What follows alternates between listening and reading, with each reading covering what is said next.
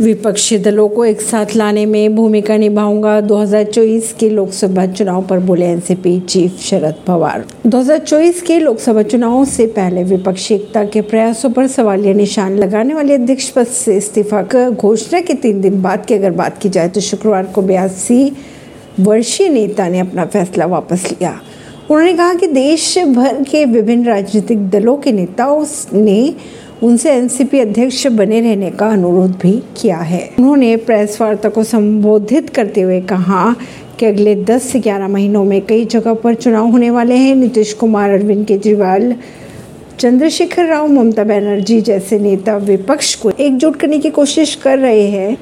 खबरों के अनुसार एनसीपी के वरिष्ठ नेता और उनके भतीजे अजित पवार को लेकर चल रही चर्चाओं पर उन्होंने कहा, अजित पवार को लेकर भ्रम का माहौल बनाया जा रहा है। ऐसी चर्चा थी कि वे भाजपा में शामिल होंगे, लेकिन अजित वह व्यक्ति है जो ज़मीन पर काम करना पसंद करते हैं। उनके बारे में अटकलों में कोई सच्चाई नहीं है।